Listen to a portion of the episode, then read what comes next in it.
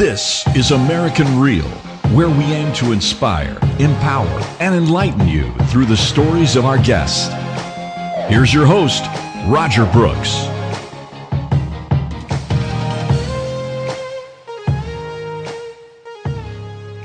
How does victim mentality attract a certain person into your life or thoughts or things like that? Can you explain that a little bit? It's the law of attraction. So, whatever you are being, you are attracting. So, whenever you're aligned with fear in a place like I was, and I was being the victim, I was attracting more opportunity to be the victim, right? And until you grow out of that mentality, you're not able to attract anything else. Seek out the help that you need. Your friends and your family, they love you and they are there for you and they're there to help you. And you can get help, but you need to change your mindset. You have to change from being the victim to the survivor.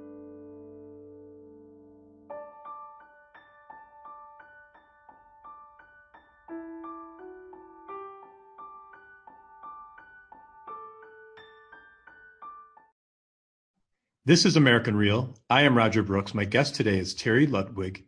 You are a certified life coach with a mission to empower people to face their fears and step into their power to master their mindset and create the life of their dreams, just as you did. On your LinkedIn profile, you say, Be happy every day, living the life you love. Terry, welcome to the show. Thank you, Roger. It's great to be here. Thank you so much. Thank you. We've uh, been trying to do this for a long time. Um, I've actually had several people ask me over probably the course of a year or more if we could have you on. So I'm really happy to do this. We're living in a new normal right now, as we talked about offline. You're down in sunny Florida, and I'm in your hometown, both of our hometowns, Binghamton, New York. And um, yeah, thanks, thanks so much for coming on. Thank you, Roger. It's it's a pleasure being here. Thank you so much. So let's start with Binghamton. Let's talk about your background. Let's talk about the place you grew up, uh, your your your home, and what it was like, and um, really maybe some lessons you might have learned from that time to, and then we'll progress through your story. Great. Sounds good. Well, as you know, I was born and raised in Binghamton. I was born at Lourdes Hospital. And, you know, as a child, I remember always asking, why? You know, why were things a certain way? I was I remember my mother used to say, you know, gosh, it used to drive me crazy, always asking, why this, why that? And I think it was just part of me trying to understand the purpose, the meaning of, of all of it. Uh, so growing up, I remember having a loving childhood. Both of my parents worked at Singer-Link at the time. Um, my mother ended up stopping work to stay at home to raise my younger brother and my older sister and myself. And, you know, I, I had a pretty happy early childhood. But then things all changed abruptly when my parents started going through some marital problems. And eventually my father moved out. There was a lot of fighting in the house.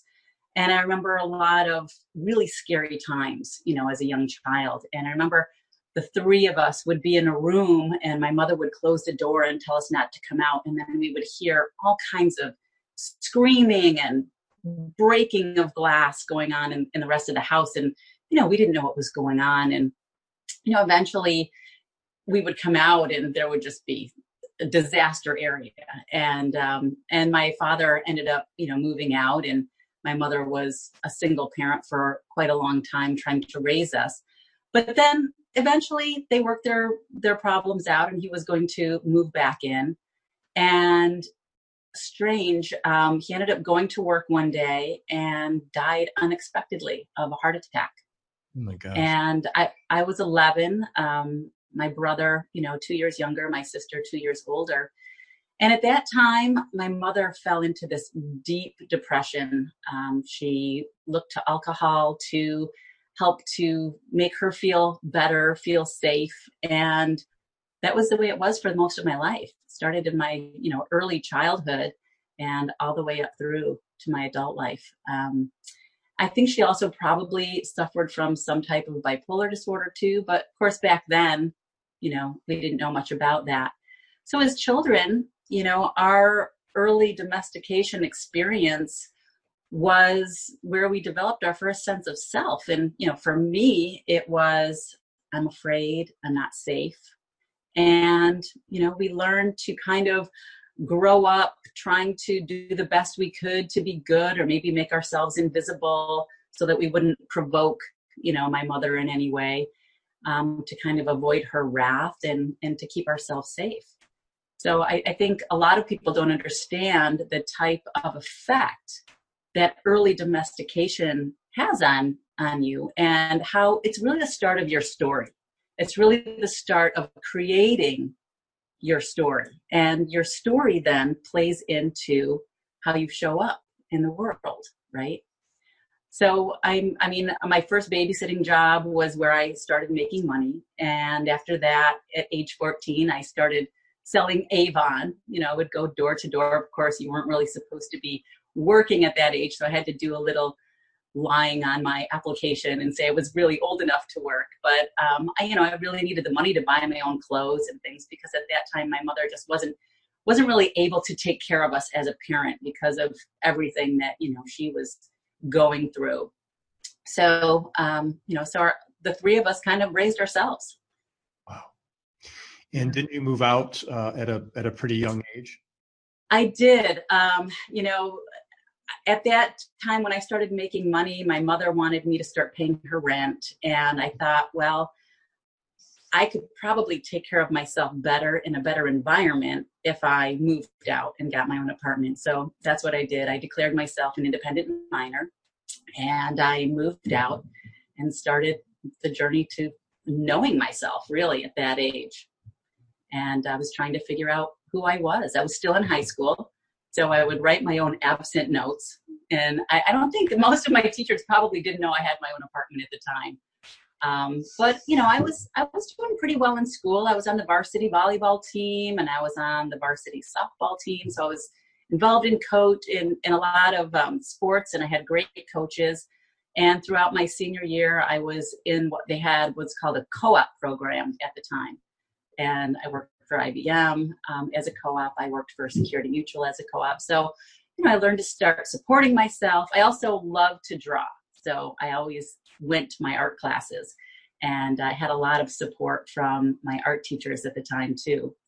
Um, luckily, my teachers had a little bit of idea of what was going on in my life, so they did everything they could to try to help me. And um, my my fashion illustration teacher at the time, Anne Greiner, um, did everything she could do to get a scholarship for me so I could get out and get to a, a better place. And she did. I actually got a four year paid scholarship to Traphagen Design School in Manhattan. Um, and at the same time, my volleyball coach, Neva Miller, who was amazing, um, was trying to encourage me to get out and attend college. So she had been in conversations with some of the people at Penn State, and she said that I pretty much had a secured spot on their volleyball team. So I had people who were really in my corner and really helping me to, you know, get out. But there was there was still so much unknown like how I, how was I supposed to get to New York City how was I going to support myself I had never been out of Binghamton you know and Binghamton you know was such a small place that the thought of going anywhere to me was terrifying and of course, I still had my backstory playing in my mind. I'm afraid and I'm not safe. So um, even though those opportunities were amazing, I was too afraid to take them at the time. So I stayed small, played it safe, went to Broome Community College when I graduated, which was awesome. I mean, Broome is a great, great college. And it was a good start. Um, took business administration, and um, and that's and that's what I did. So, um, but at the same time um, that I was in high school and, and doing all of this, trying to do everything that I could, I'd also attracted an abusive relationship into my life. And, um, you know, I was trying to do everything I could to be a good student and be a good girlfriend and be a good person, still believing that if I made everyone else around me happy, that I would be safe. But you know, that's not really how it works. And I didn't find that out till much later in my life. Um, and it turned out that relationships really have been my life's greatest lessons.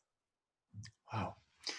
Amazing. Um, and you know, look, I mean, you've you were a go-getter. Um, not only did you move out of the home, but you were supporting yourself. You were still going to school. Um, you know, sometimes you hear stories of people that that move out and go the other way, right? Um, it sounds like right, you, sure, you had a lot inside you. Uh, you were motivated, uh, maybe a young entrepreneur uh, of the time. You had your artwork, so right. all wonderful things. Uh, you have the opportunities, right. scholarships. That was all great. So, what were some of the lessons uh, of, of, that time that maybe some a takeaway or two um, and it could be a, a, lesson of good or or a lesson of something you know not so good maybe to help someone who's listening now who might be in that situation. Right. Well well i would say that at that time in my life i was still operating on that story that i was afraid and i wasn't safe. And whenever you're aligned with that place of fear you become a victim right? So i had the victim mentality which then attracted an abusive relationship. Yeah, I was going to say, can you can you talk about that? Because people hear those words. I even hear those words a lot, but do we actually know what that means? So, how does victim mentality attract a certain person into your life, or thoughts, or things like that? Can you explain that a little bit? Right. Okay. So the way life works is it's the law of attraction. So whatever you are being you are attracting. So whenever you're aligned with fear in a place like I was, and I was being the victim, I was attracting more opportunity to be the victim. Right. And until you grow out of that mentality, you're not able to attract anything else.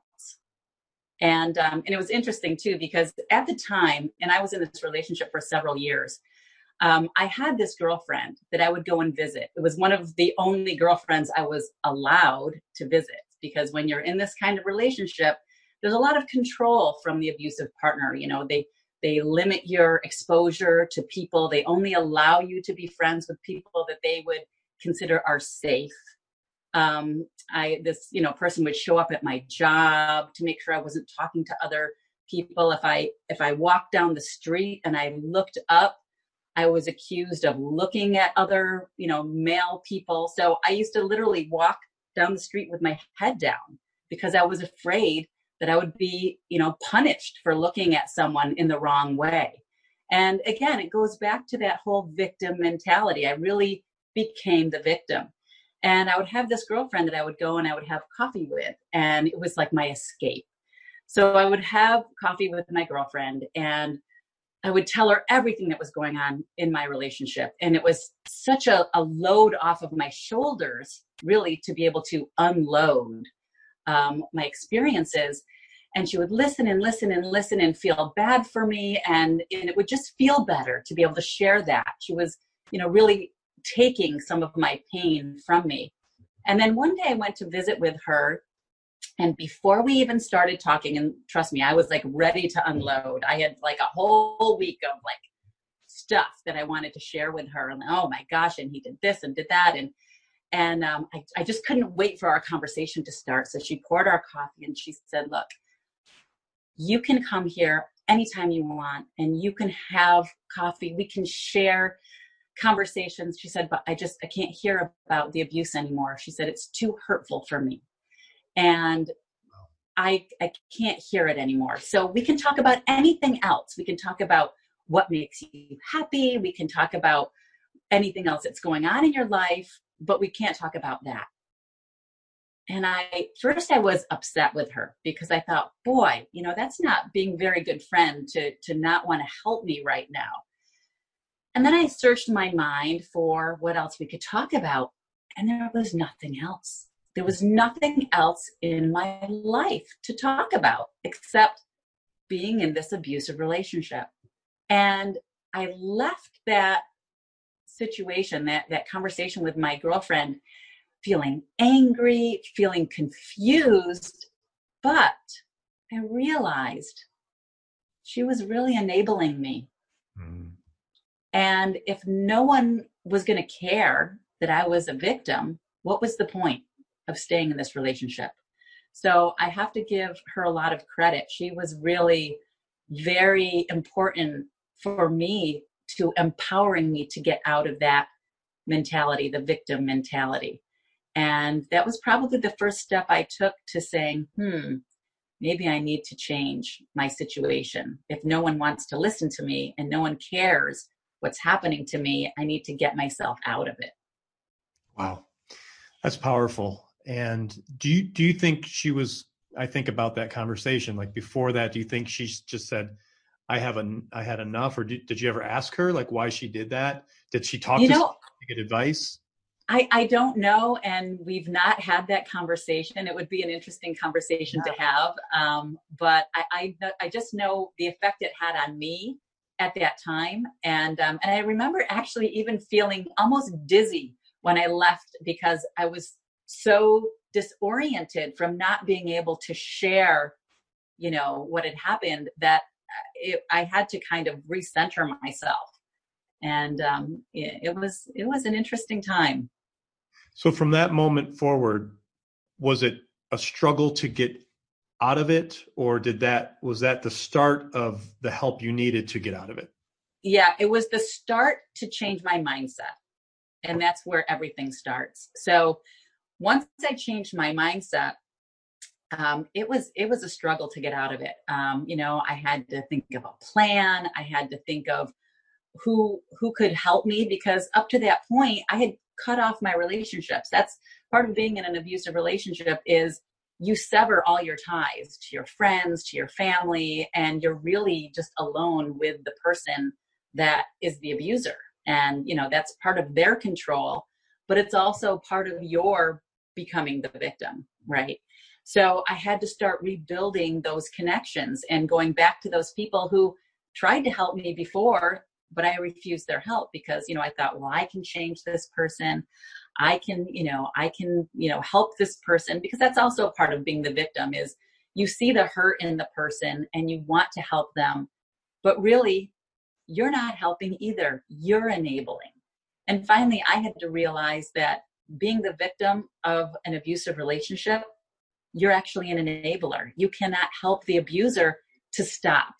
You have to take yourself out of the um, of the whole equation so that the abuser can get the help that they need so when how hard was that to actually remove yourself and once you did it you must have had such a weight lifted off of you it, it was very difficult um, and it took the help of a lot of friends a lot of family um, even took the help of some law enforcement people to be involved time and time and time again. So, um, you know, for anybody out there who is struggling in that situation and is in an abusive relationship, I would say please just seek out the help that you need. Your friends and your family, they love you and they are there for you and they're there to help you. And you can get help, but you need to change your mindset. You have to change from being the victim to the survivor because that's the next step.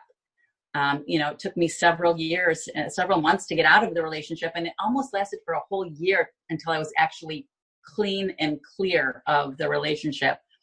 But um, it's a long story that I've, I've shared many times with people, and valuable lessons being the victim, right? Because you learn the power of forgiveness you learn the power of gratitude for so many people who are there to help you. And you know and this story actually has a very happy ending because the person i was in the relationship with has now gone on to do amazing things with his life. I have actually come to the place where i have completely forgiven him and you know actually come to the place where i have gratitude for all the lessons that I've learned in that relationship. And you know the realization that love just gets bigger you know when you love until you hurt like mother teresa says there is no no hurt. There's only more love. Wow. and uh, and that that really is true and it's very powerful. Love is the most powerful force in the universe. But you have to understand the difference between love coming from a place of need and love coming coming from a place of being filled and able to share your love. So I think a lot of people get confused when they enter relationships. They they feel like they're entering relationships out of love, but they really are entering a relationship because they have a gaping hole that they think the other person is filling and that's not love at all. That's that's coming from a place of lack. It's coming from a place of fear and coming from a place of need. And trust me, I have had many more relationships after that one out of that coming from that place of lack and not coming from that place of being filled because I only went from being a victim to a survivor. So there's still a couple of more steps in between that had to happen before I was able to come from that place of truly being filled. Interesting, because my next question was going to be once once you got out of the situation, did you feel like okay, I've I've conquered this, I can move on, I could, you know, get into a better relationship. But it sounds like this is something that just has to happen or can maybe we should talk about the next step first like what, right. what happened next and and how did you eventually you know find that fulfilled love that you're talking about right right so that's a great question roger and you know it, it, seems to be my life's lessons have come to me in the form of relationships in, in the form of love relationships in particular so as I continued, and now I was in this place of surviving, I had a lot of friends that were helping me, and um, and and they really rallied around me to support me and to be there for me. And it was a fun, fun time. And I, I did attract a relationship, and um, it was a, a, young man who had just um, was in his senior year at um, Rochester Institute of Technology great guy. And I really felt like I had met my savior, right? So, um, the first time in my life, I, I felt safe, like truly safe, since I was a young child, back when my story was, I'm afraid and I'm not safe. So, this person came into my life, I felt safe, right? And I felt safe because he was my savior, not because I felt safe in here, right? And then I promised myself I would never do anything to hurt myself again. And I, I moved from that victim mode into being a survivor and being safe. And with this new sense of security, you know, I started finding my voice and making my choices for happiness. Um, I was working at the time, I was going to, to Broome Community College. I was working at the time for a local kitchen and bath dealership as their bookkeeper because I had gone to Broome for business. Um, and then they realized that I had an art background. So they started training me as an apprentice to design kitchens and baths. And I really enjoyed that. And, you know, as my confidence grew, um, I realized that even though I enjoyed what I was doing, there wasn't a lot of possibility for movement and advancement in this job because it was a family owned business and I was kind of capped. And back then, you know, this was the early 80s, you know, women weren't really respected as much then as they are now. There were a lot of things that happened in the workplace that weren't okay. Um, and luckily a lot of that came out, you know, later and, and now, but, but back then, you know, you kind of had to just show up strong and do whatever you could to get through it as a woman. Um, so I decided to make a better choice for myself and started to uh, look for a job elsewhere. And I found a job at a local athletic club and I was hired as the office manager. And I loved it there, absolutely loved my job. Um, and the people I worked with, we became family because it was a new business. We would start early, early in the morning and we would go until 11 o'clock at night because it was just, you know, the excitement of getting this new business up and running. And I was the office manager. I had a lot more responsibility and I was designing a lot of the office programs and it was just so exciting. It was it was so much fun. And um, and as I was there and working and working at all the club events and um, you know I had married the man that I had dated from from Rochester. We had gotten married and you know I was ready to you know live this life of just being happy. And here I was going about my way at work and I realized I had fallen in love with my coworker and I didn't see it coming. And I had become that person that I loathed because here I had promised my love to this man who was my savior, right? He really got me out of such a horrible situation in my life. And, and I had been that person that I didn't want to be. And and I realized I was with him because he made me feel safe, but I was also realizing that I just didn't have that chemistry, that love for him. And now that I wasn't afraid anymore, the relationship, the meaning kind of changed. And it was really upsetting to me. And, you know, we, we went through some marriage counseling together to try to figure it out. And um, I began intense soul searching. I started visiting various religious organizations and trying to find more meaning of life and why. Why is this happening? Why am I feeling this way? Why don't I feel like I'm in love with the man that I married anymore? And I remember sitting down with um, my my then husband, and I said, you know, I have these feelings for someone at work, and I I don't know why. And he said, well, it's understandable. You have a crush on him, and you'll get over it. And I remember looking at him and saying, but I don't want to get over it, you know. And that was hard, and it was sad because, you know, there was so much I was struggling with these feelings and these emotions and and so we separated for a while and we you know tried to give each other space so I could figure it out. And I remember thinking, well, if it's not this person, then it's probably going to be somebody else that I'm going to have these feelings for. And I, I just don't feel like I can go back into the relationship that I was in. I just I feel like it had come to its fruition. It had served its purpose almost. And even though we'd only been married for almost a year, I just didn't see a future in it. And and so we we sat down and we talked and we had a really good uh, relationship. We were able to have a great conversation about it, and we both agreed to go our separate ways, and that we would always be there for each other, and that you know the important thing was that we both were happy in the end. So that's what we did. We ended up separating and I left my comfort zone. So that was really scary at that time. Wow. So, I mean, we have to continue with the story because now, and, and I've known you for many years and I, I've never knew any of this. So it's, it's right. just, and, and I think a lot of people could relate, right? This is what your sure. story is very relatable to a lot of people. A lot of, you know, I could think of my own friends that have gone through very similar things. Um, but I know you talk about uh, what you call the Cinderella story too. So right.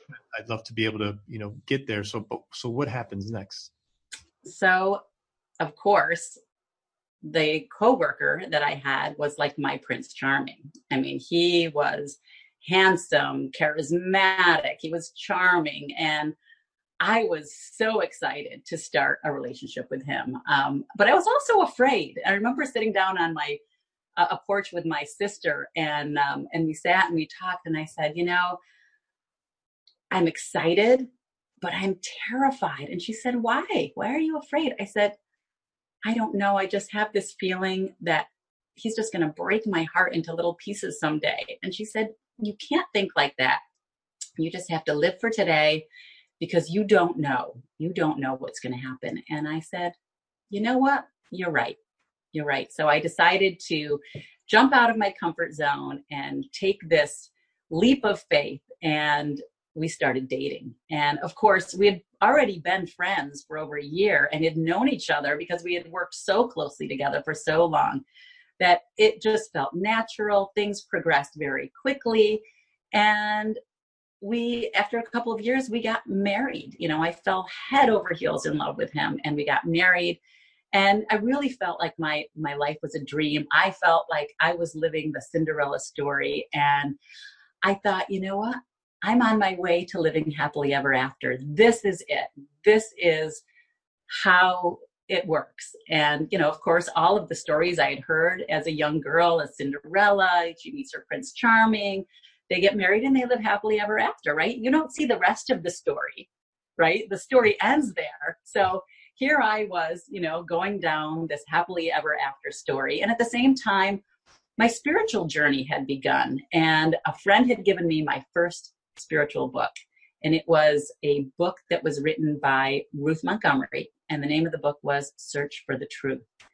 And she was the press secretary at the time for the United States government. And she was sent out to kind of blow the cover off of all of these seances and all the mediums that were out there because she was very well respected and she had to go and you know do all of this research and it ended up in the very end you know she had to choose her job or the truth.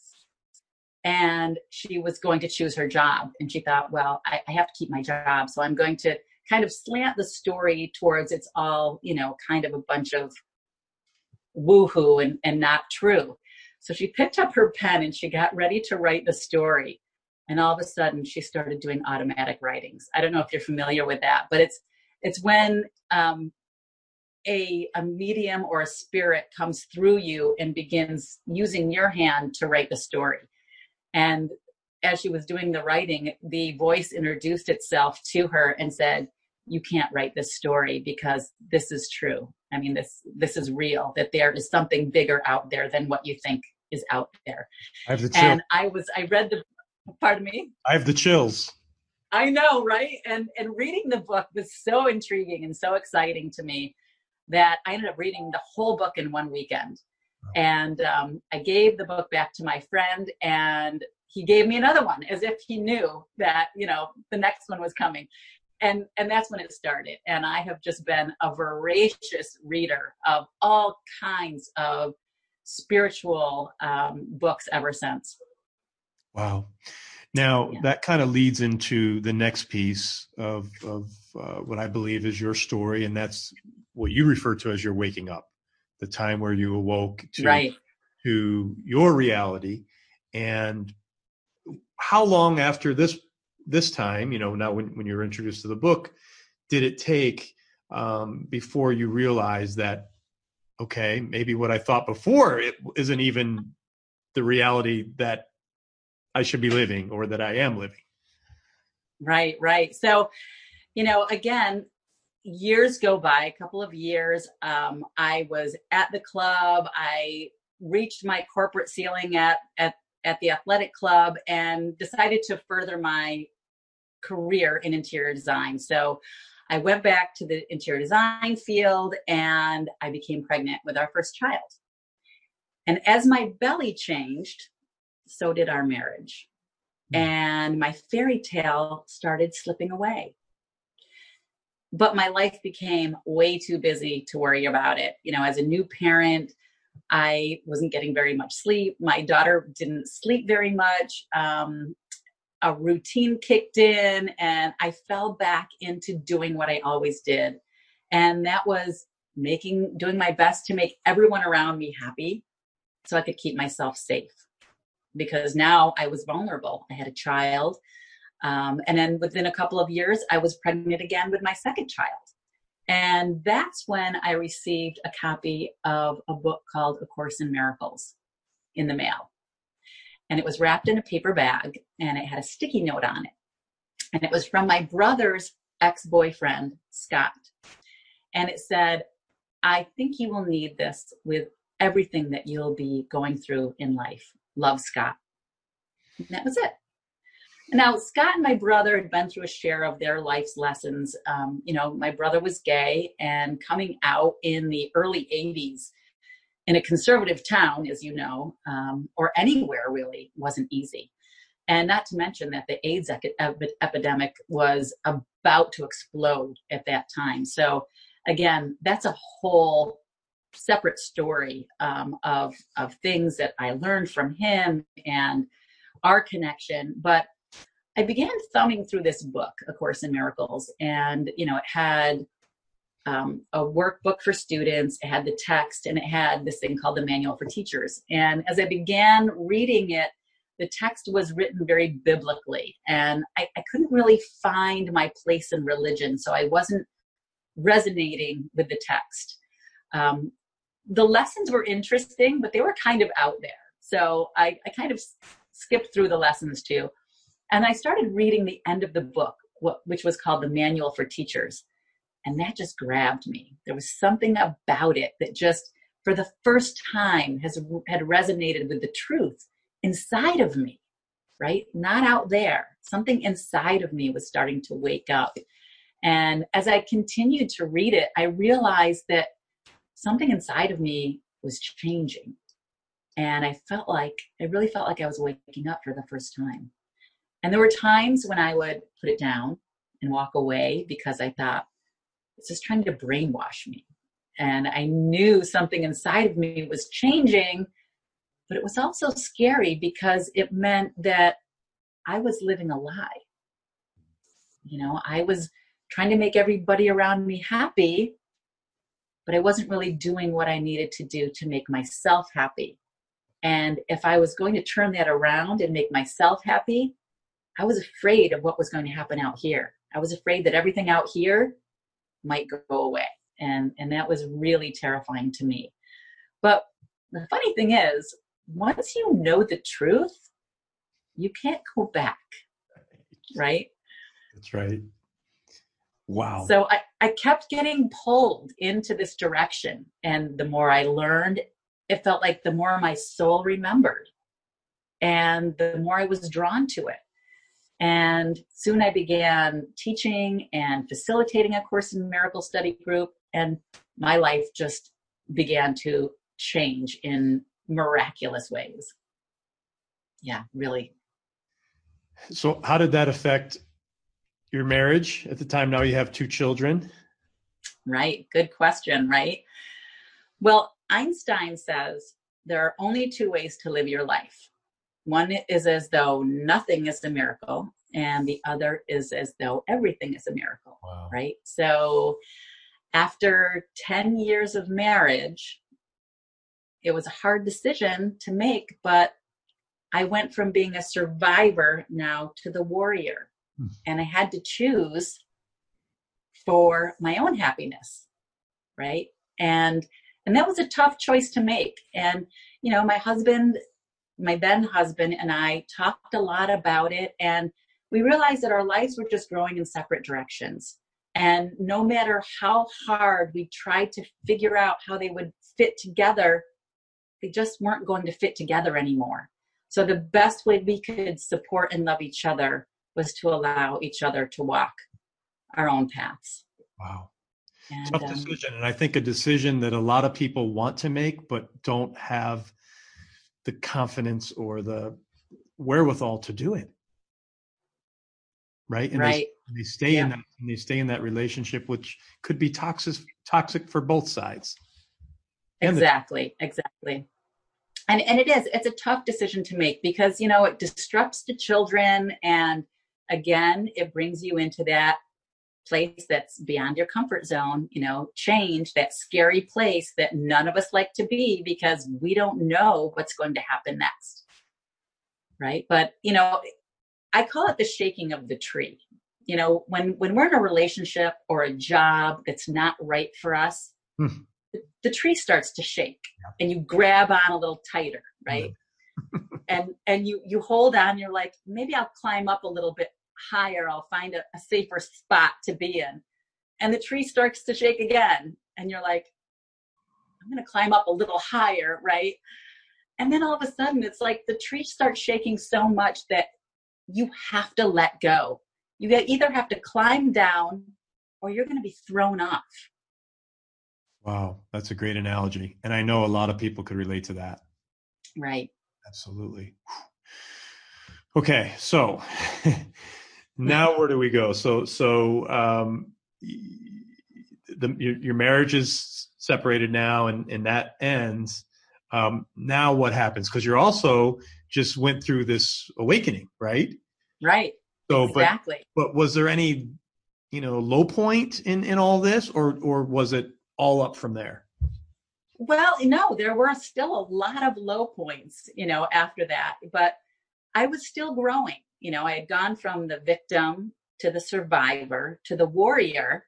And and remember, we're talking about the law of attraction. So I'm showing up as a warrior. What am I going to attract? Warrior. War. right? right. I have to have something to fight. Yes. Right? Yes.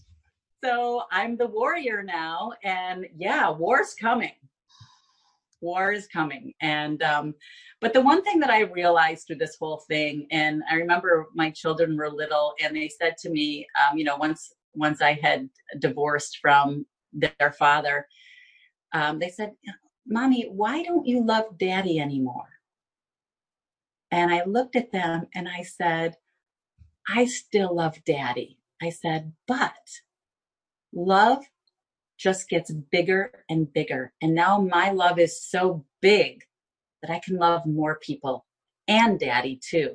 Wow. And and you know it was interesting because I saw their faces go from concern to like, oh, love gets bigger, you know, and it, it was kind of like that moment where their fear had been changed Yeah.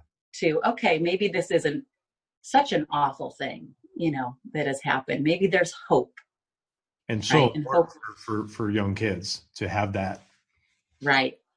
Yeah, yeah. But I'm, I'm not saying that it was easy for them because it wasn't. You know, divorce is never ever easy for children. Um, change isn't easy, and you know, when when you're struggling with your own emotions and then you're trying to manage children and their emotions, that can be really tricky and really hard. And you try your best to shield them, but you don't. You're not always able to keep all of the arrows away from them no matter how hard you try to shield them. They they do get hurt in the process and they develop their own story right?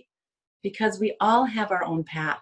We all have the path that we are here to to live and and they have theirs too.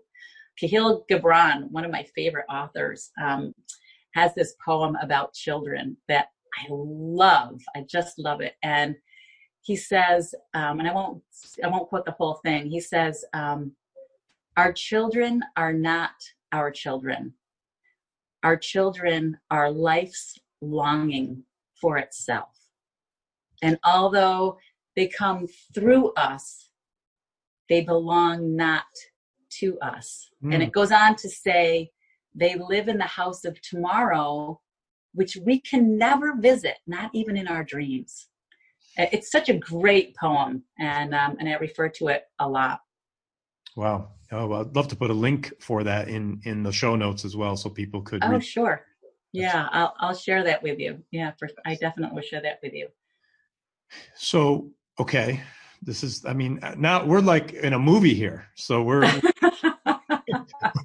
where's this movie going next?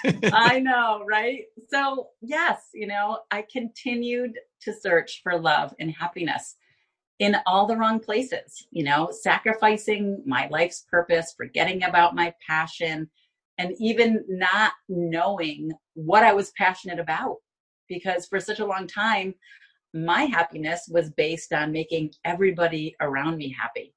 So, in the mistaken name of love and obligation and expectation, I continued to get into relationships that I thought were best for me. You know, now I was a single mom, right?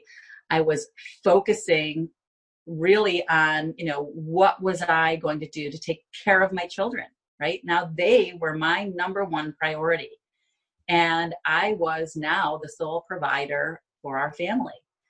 So I had probably 10 plus years of experience as a kitchen and bath designer. I um, had worked for some home builders. I had some training and apprenticeship and in designing and selling. And as an interior designer, you know, I decided to venture out on my own and start my own business. And and that's what I did. My children were four and six years old and um, i just i started putting all of my work together and i started knocking on doors and asking people if i can you know help them design whatever it was that they needed their homes their businesses and it slowly started to work right i, I started putting myself out there i really wanted to be a stay-at-home mom um, I did have other offers to work for other companies at the time. One was Azon. Um, Azon had had offered me a position as um, in their marketing department where I would be traveling every other weekend, which would have aligned with the visitations, you know, rights, and I would have been meeting people and traveling to fun places.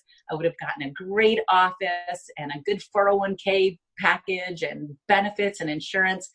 But I asked them about um, their flex time because I really wanted to be able to be home with my children when they got on the bus and when they got home from school. And they said, you know, that really hadn't worked out for them very well in the past. um, and they were asking minimum 40 hours a week. And I thought, I, I just couldn't see how that was going to work for me, taking care of my children and being the best support I could for them at a time now when their life has changed. Absolutely. So, you know, I, at the time, had been doing a lot of reading, again, my spiritual books, and Marianne Williamson um, had published this book that I had read. And she said, when you have a decision to make, sit and hold each decision in your palm and just take a breath and visualize each one. And so my decision was work for Azon, 401k package, great insurance benefit package, beautiful office, big window, lots of travel, meeting fun people, or going out on my own. And I had never done that before. I didn't really know what it looked like, but it probably looked like being able to be there with my children because it would be working from home, doing something I was passionate about and something I really enjoyed doing. Um, but there was a lot of unknowns. So that could be scary, right? Outside my comfort zone, something known versus something unknown. But instead of getting in my head about it, I wanted to feel it in my heart.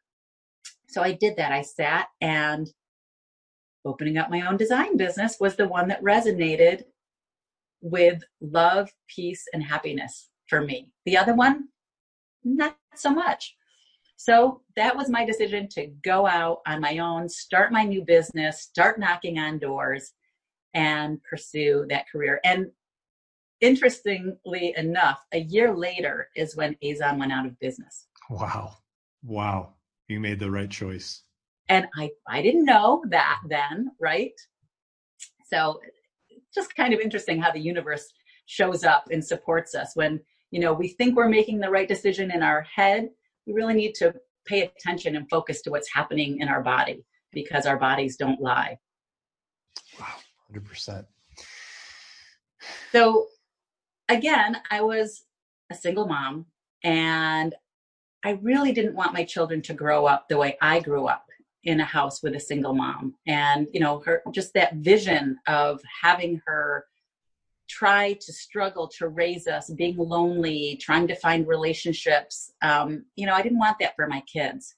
So in my mind i wanted to find someone who would be a good dad and i was determined to look for someone a partner um, that could provide that for them. And soon enough i met another single parent looking for the same thing. And here's the problem when you enter a relationship out of need, it's destined to fail because you're not entering out of a place of love. Need and lack are always associated with fear. So I was entering a relationship out of a hole inside of me that I was looking to be filled by somebody else, right? because I wasn't feeling fulfilled. I didn't want to be like my mother. And love and fear are polar opposites. They they can't coexist. So you're not going to be kind of in love, kind of in fear. You're either one or the other. Right. right? So this new relationship that I had entered into had all of the outward signs of perfection and there was something missing. Love right? Both of us had entered this relationship out of fear fear of being alone, fear of not being enough. And soon it became apparent that everything started to unravel. You hmm. know, the dating process was fun and great. We got married very quickly because, again, we were both in need and in fear and looking for the other person to kind of set the boat right, right? We wanted to be you know, be happy and be safe.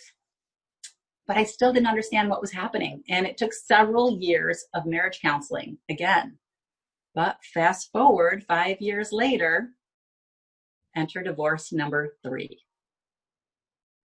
And, you know, it all came crashing down. So while this was happening, are you maintaining your spiritual side? Are you still doing the reading and are you progressing in that? Yep. I am still doing that. I'm still facilitating a Course in Miracles study groups out of my home at the time, actually. Um, so, still really trying to understand this fear versus love thing. And I, you know, again, I thought I had been making all of the right decisions. I thought I was coming from a place of love, but I didn't understand it, right? I just didn't get it. I was completely duped, you know? I, and I, I had hit that wall so hard that I lost hope. I really, at that point in my life, I had lost hope. Um, and when you lose hope, you enter despair. And when you're in despair, it's not far from slipping into that place of dark depression. And did you hit that? I did. I hit that. Um, a lot of people refer to that as their dark night of the soul. Yes. And um, boy, I was there. I was right there. And uh, at that time, I had given up my design business to be a stay at home mom. Um, so now I had nothing. I knew I had to leave the relationship, you know, even at the advice of the counselor that we were seeing, um, he said, you know, you really need to leave this relationship. It's not, it's not healthy for you and it's not healthy for the children. And of course, you know, my number one priority was my kids. So I said, you know, I, I don't really want to disrupt my children again. And the marriage counselor said, you either disrupt them or they're probably going to be damaged for the rest of their life. So those were my choices. So I did. I ended up leaving the relationship and um, I was just so upset with everything. I mean, I, I had given up everything and I really felt like the universe had lied to me. You know, I was into my spirituality. I was trying to make all the right decisions. I I just got to a place in my life where I was angry, you know. The Cinderella story was a, a lie. Um, I stopped believing in everything. Um, all of my hard work, trying to please others, sacrificing what I wanted, not even knowing really what I wanted, really more concentrating on what does everybody else want because you know i thought if i made them happy that i would be happy. That wasn't working out. So you know i got to that point where i thought you know life just it's not fair. It's not fair. And i still had my course in miracles but even that seemed kind of meaningless to me. You know i was at the point where course in miracles talks about an illusory world that we're all in. And i thought well if this is an illusion and there's no happy ending what's the point you know really what's the point? I had reached my bottom and i, I didn't i couldn't see a point. But you know the funny thing about being at the bottom is that there's only one way to go from there. And that's up right? So you know people say that you have to hit the bottom and you know people don't understand what does that mean i have to hit the bottom? I hit the bottom and i hit the bottom hard. Um, and I stayed there for a while. And I'll tell you how it felt. It was dark, it was feelingless. I was like almost numb to everything. Um, and it felt heavy. It felt like there was these chains on me that I just walked around with everywhere I went. I was exhausted, but I couldn't sleep. I would lay in bed for hours and just toss and turn and the worry would just fill my mind. Um, i could i could barely get out of bed and if, if it wasn't for my kids and having to get up and get them off to school and and pretending to be okay and put on that happy face for an hour while i got them off to school i mean it was it was a hard thing to do but that i would do that in the morning and then i'd go back to bed and pull the covers up over my head. And i just wish for the day to be over um, I didn't know how I was going to support myself. I, I, didn't even know if I would be able to get my business back. Um, and you know, at that time, my son had just started middle school. My daughter had just started high school. They had a lot of changes going on in their lives, and I had no way of providing for them. And I was barely even thinking about how I was going to provide for them because I could barely take care of myself. So, how did you get out of this? Well, there's a quote from A Course in Miracles that says, Miracles occur naturally as expressions of love. They're performed by those who temporarily have more for those who temporarily have less. Hmm. And at that moment, temporarily, I had less. But I was fortunate and grateful for the generosity and care that was given to me by a few people who showed up really big in my life.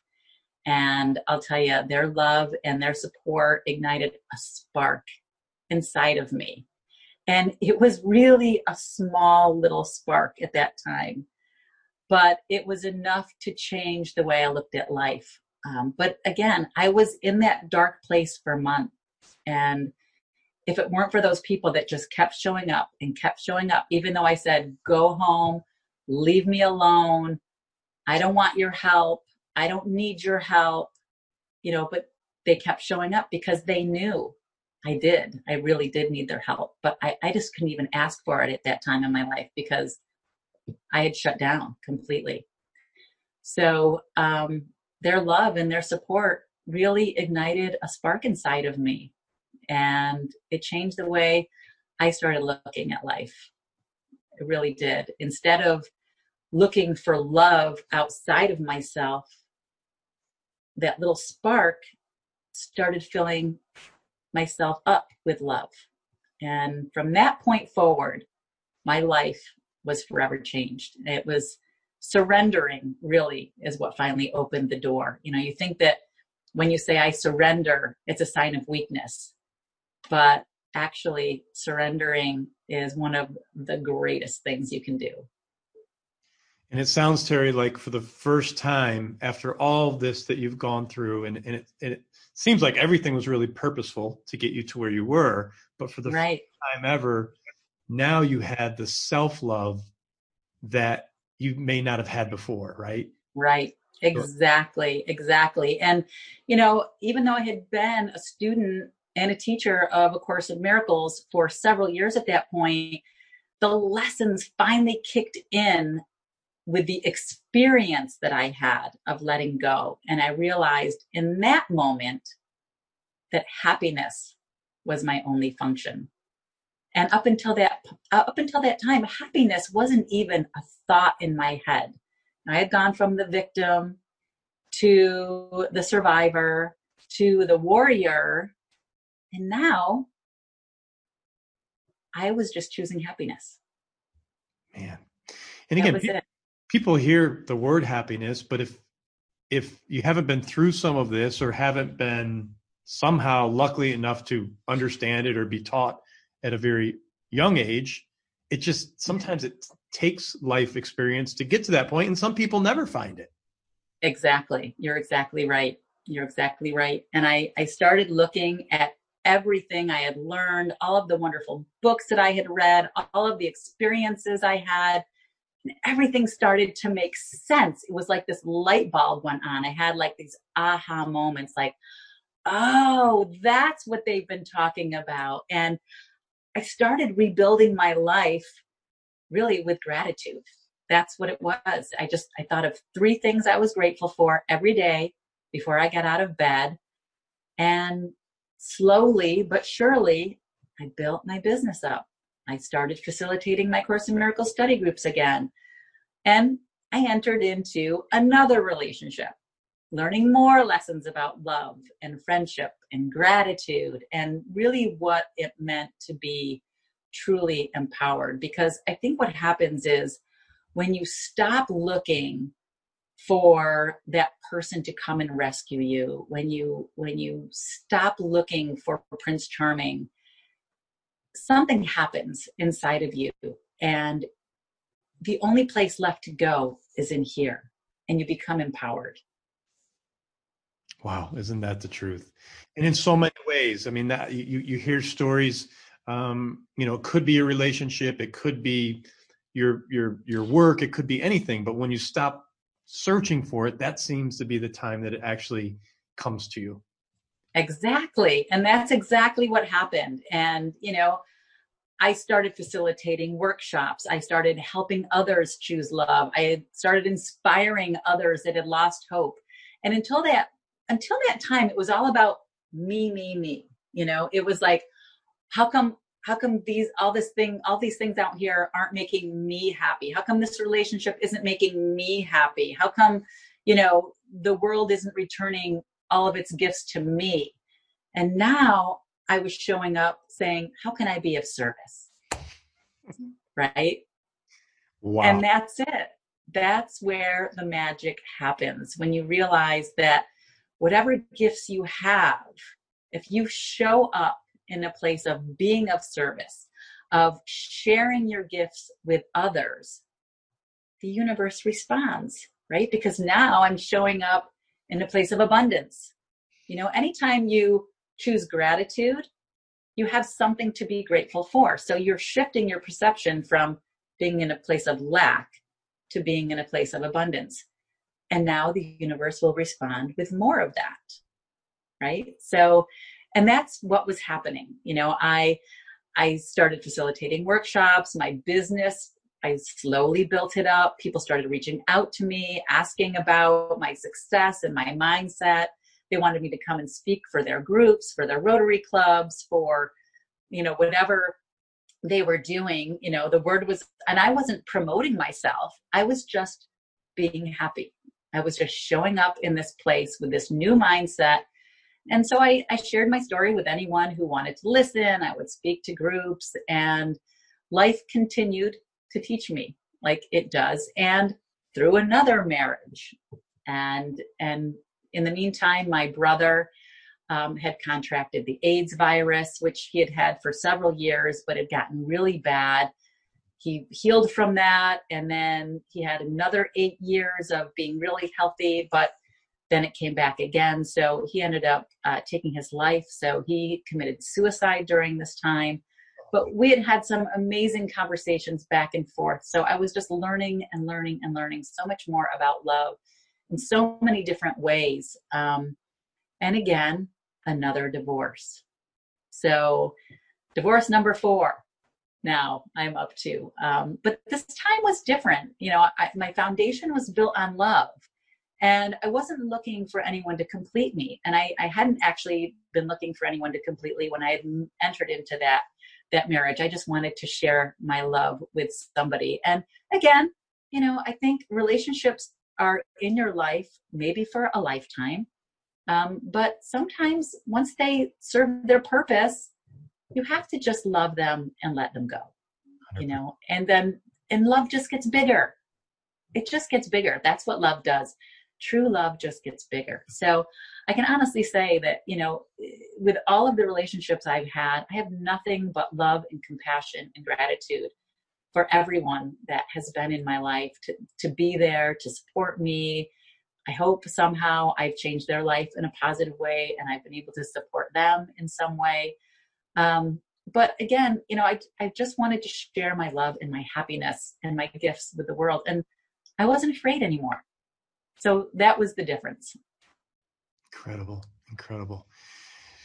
Do you feel that you have beat all of those past things of fear, victim, um, unworthiness? I mean, is that gone? Like once you shed it, do you feel like that's gone, or there's still hints of that that may peek in sometimes that you have to push away? And I'm just trying to help people that might be listening that said, "Hey, yeah, I I beat something, but right. I feel some of it coming back." How do you you know how do you deal with that? Well, I would say that, you know, you always have an opportunity to choose love.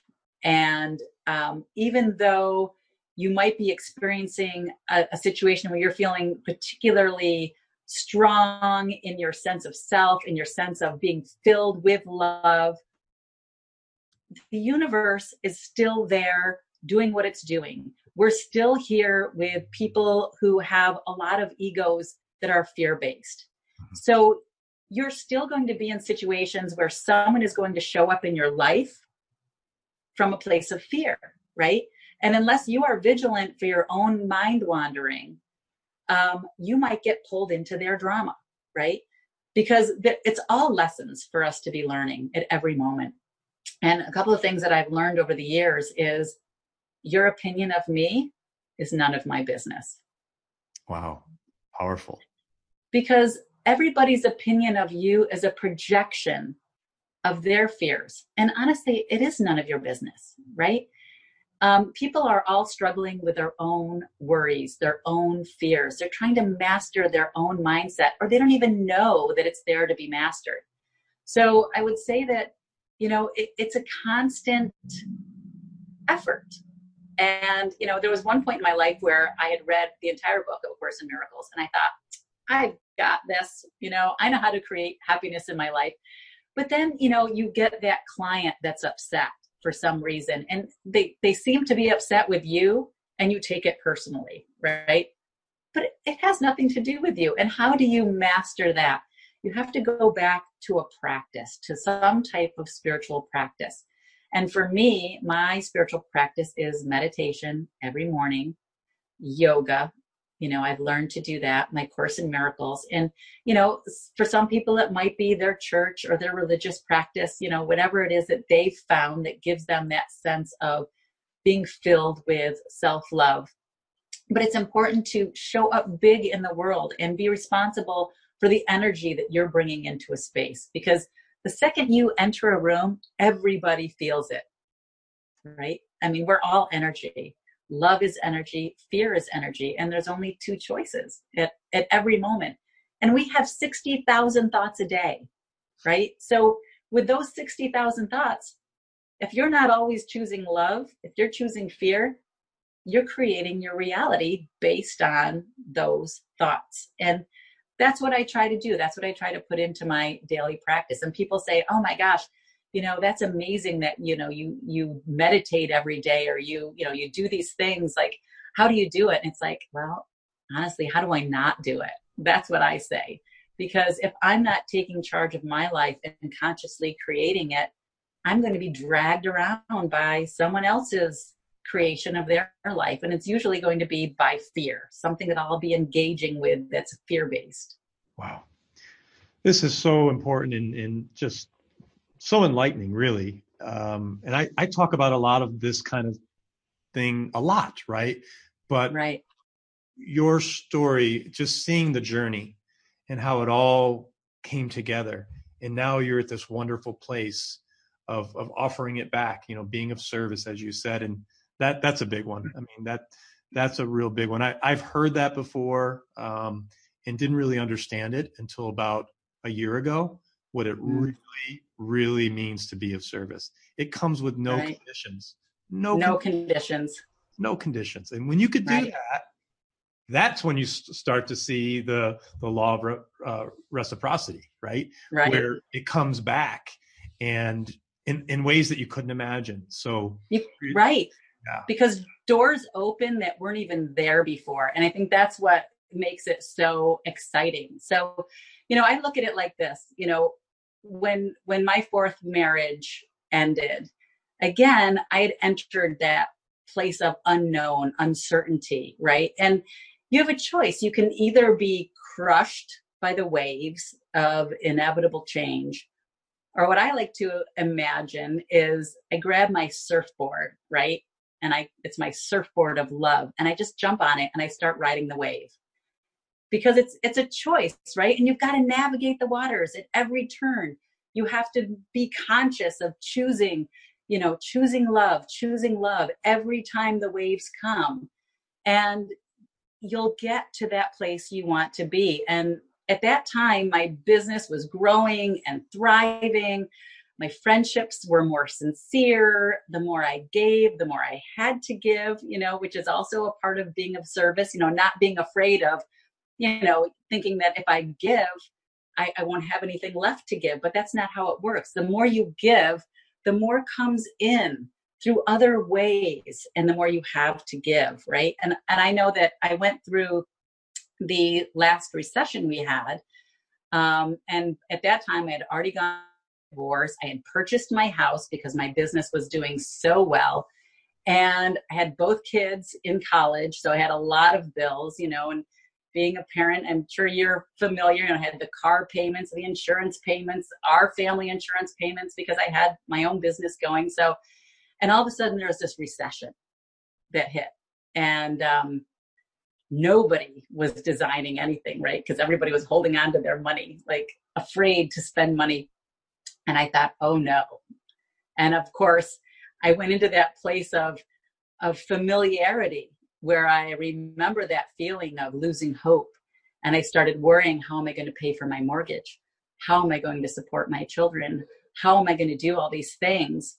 And for a moment, I thought about getting in bed and pulling those covers over my head. And I thought, wait, the last time I was here, what got me out? Gratitude. Three things I'm gra- grateful for. And I remember at the time, the sun was shining. I said, okay, I'm grateful for the sun.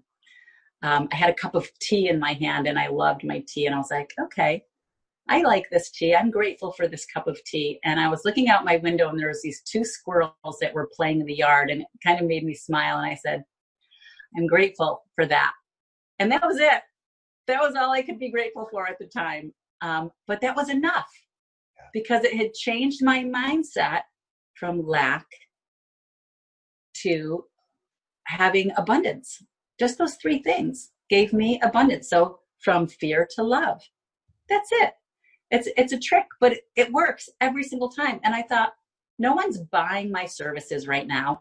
What can I do to give my services away? So there was this this company called A Room to Heal that I'd always wanted to work with, but I was so busy with my design business, I never really had time. So I called them up and I said, "Who needs a room? I I have a lot of time and I can design lots of rooms right now." So I started doing that. Um, I started doing Make a Wish. I started designing rooms for kids for the Make a Wish program. And I started getting my contractors involved and my artistic painters involved and everybody I knew. You know, I said, come on, let's donate all of our time and our materials. You know, nobody's buying anything from us, so let's just create these great rooms. And then, of course, the universe responds. You know, I'm showing up from a place of abundance, and pretty soon my phone started ringing, and my business started building back up again and I was fine during the whole recession. And not only was I fine, I was better than fine. And my business just really started booming and started doing really, really well. So, you know, it, I ended up, you know, surviving the recession. I put both of my children through college and I finally met a wonderful man, which I share a loving spiritual partnership with in our marriage and and that was you know that was the difference between the other marriages i had entered in before they were more of the traditional sense. And this was very consciously created in our vows that we the whole purpose of our marriage was to build a spiritual partnership so that we would both help each other grow and it in with a, a spiritual partnership instead of you know a contract based in fear which i think a traditional marriage is so you know I, i've been through being the victim the survivor the warrior the conqueror and now i, I just choose happiness Wow, terry this is amazing uh, just just amazing uh, you've dropped so much wonderful um, enlightening, empowering, inspiring information today. Um, but I do have a couple of, of just couple more questions before we let you go. Sure. What about mentors? Did mentors play a role in this journey? Because so many of us, um, I know I have right now, you know, three mentors for different things, uh, probably more than that, um, mm-hmm. including my parents and whatnot. But did mentors play a role in all this? Absolutely. You know, and, and I would say some of the mentors that people might be familiar with. I mean, number one, of course, in Miracles, I think that really was my awakening point. Um, Deepak Chopra, amazing, really. His he's got the 21 day free meditation series. He's got one going on right now, which is great. It's called Hope in Uncertain Times, and I know it's helping a lot of people right now with what's going on.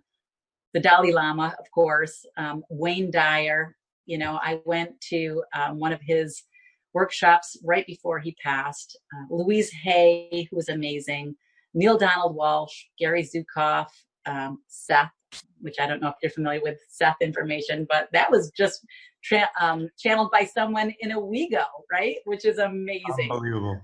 Um, the Abraham Group, and I went on a, a, cruise with the Abraham Group to Alaska, and that's a group that's channeled by um, by this woman. Her last name is Hicks, and Rumi, who's amazing, Kahlil Gibran, Eckhart Tolle, Yes. Don Miguel Ruiz. David Hawkins has this great book called Power versus Force. Amazing.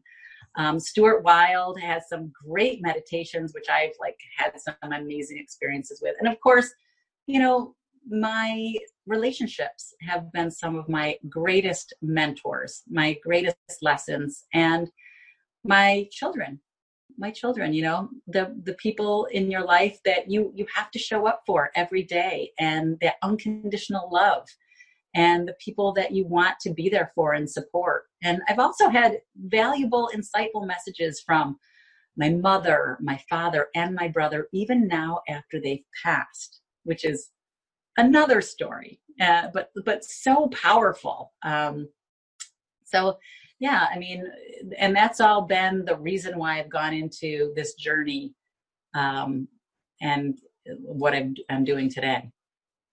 Incredible. And and that is being a life coach, right? That's your that's your day to day. Right. Tell us how you're helping people on a daily basis. Are you doing a lot of these Zoom calls? Um, I'm not doing so many Zoom calls right now, but I am going to be getting into to doing that um, in the next couple of days while people are in their homes right now. I think that's important to you know continue that sense of community and just to show up like that. Um, but you know, as you know, I was um, doing my interior design business. My interior design business was thriving at the time, and I had to make a choice because I was also you know building my life as a life coach kind of inadvertently. It was just something I loved doing. So I was facilitating workshops on the weekends. I was um, taking Toastmaster classes so I could be a better speaker when people would ask me to speak at their events. Um, I became a certified yoga instructor because I realized how important yoga was to me and I wanted to share that with others. Um, and I had so many balls in the air. I was burning the candle at both ends that I, I had to make a choice between my interior design business and my life coaching business. So I ended up giving my interior design business to my senior designer um, because I knew how hard it was for me to build that. And um, and I just said, here is a gift, and you know now I'm going to go in this other direction. And I love what I'm doing. I love helping people to design their lives. I realized that when I was designing their homes for them and helping them create spaces in their homes, I would always inadvertently talk to them about their mindset. And I would always be saying, well, try this meditation, or let's set up this yoga room for you, or let's create a meditation space here, because I realized how important that is to have, you know, to, to be able to choose happiness and be able to realize that there is a choice between love and fear, because I didn't realize that in my younger days. And I just, I want to be able to help people to realize that there's a choice and that their 60,000 thoughts a day are creating the life that they're living and and realizing that what they're thinking and what they're doing and being is creating their reality. Wow. Terry, amazing stuff. We have to have you back because uh, this is just, you know, I'm learning a lot today and through your story. And I know you have so much more to share, but um, you know, thank you so much for for spending the time. If people want to reach you, what is the best way to reach out? And I know you also have a, a Facebook group that's um, I do really popular too. I do. I have a, uh, a Facebook group that I created this year called Create 2020 Clarity. Uh, you can find me on Facebook under my name, uh, Terry Ludwig, and it's hyphen Manders. Um, and that's where you can find me on Facebook you can jump over to my fi- private Facebook group. But I'm sharing a lot right now in my main Facebook group as well, just to help people who are going through, you know, this this situation in the world right now, this crisis that everyone so much fear. I'm trying to help them to realize that they have a choice too, even in this, you know, to stay informed, but they have a choice between choosing fear or love, and and that's going to really show up big in their life right now, their decisions and their choices that they make. I also have a website, terryjoludwig.com. You can find me there and learn a little bit more about how you can work with me or reach me. Um, so feel free to uh, to reach out. Great, and we'll put all the links in the show notes to make it easy for people to connect.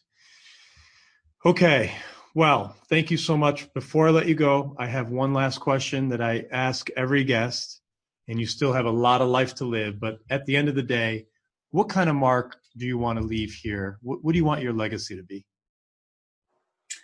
I would like my legacy to be to help people realize that what they think is creating their reality. And if you choose love at every moment, you truly can create the life of your dreams, one thought at a time. Terry Ludwig, thank you so much. Welcome to the American Real family. I'm so glad we made this happen. And you take care. Thank you, Roger. Great to be here. I appreciate it. Have a great day. Thanks for tuning in to American Real.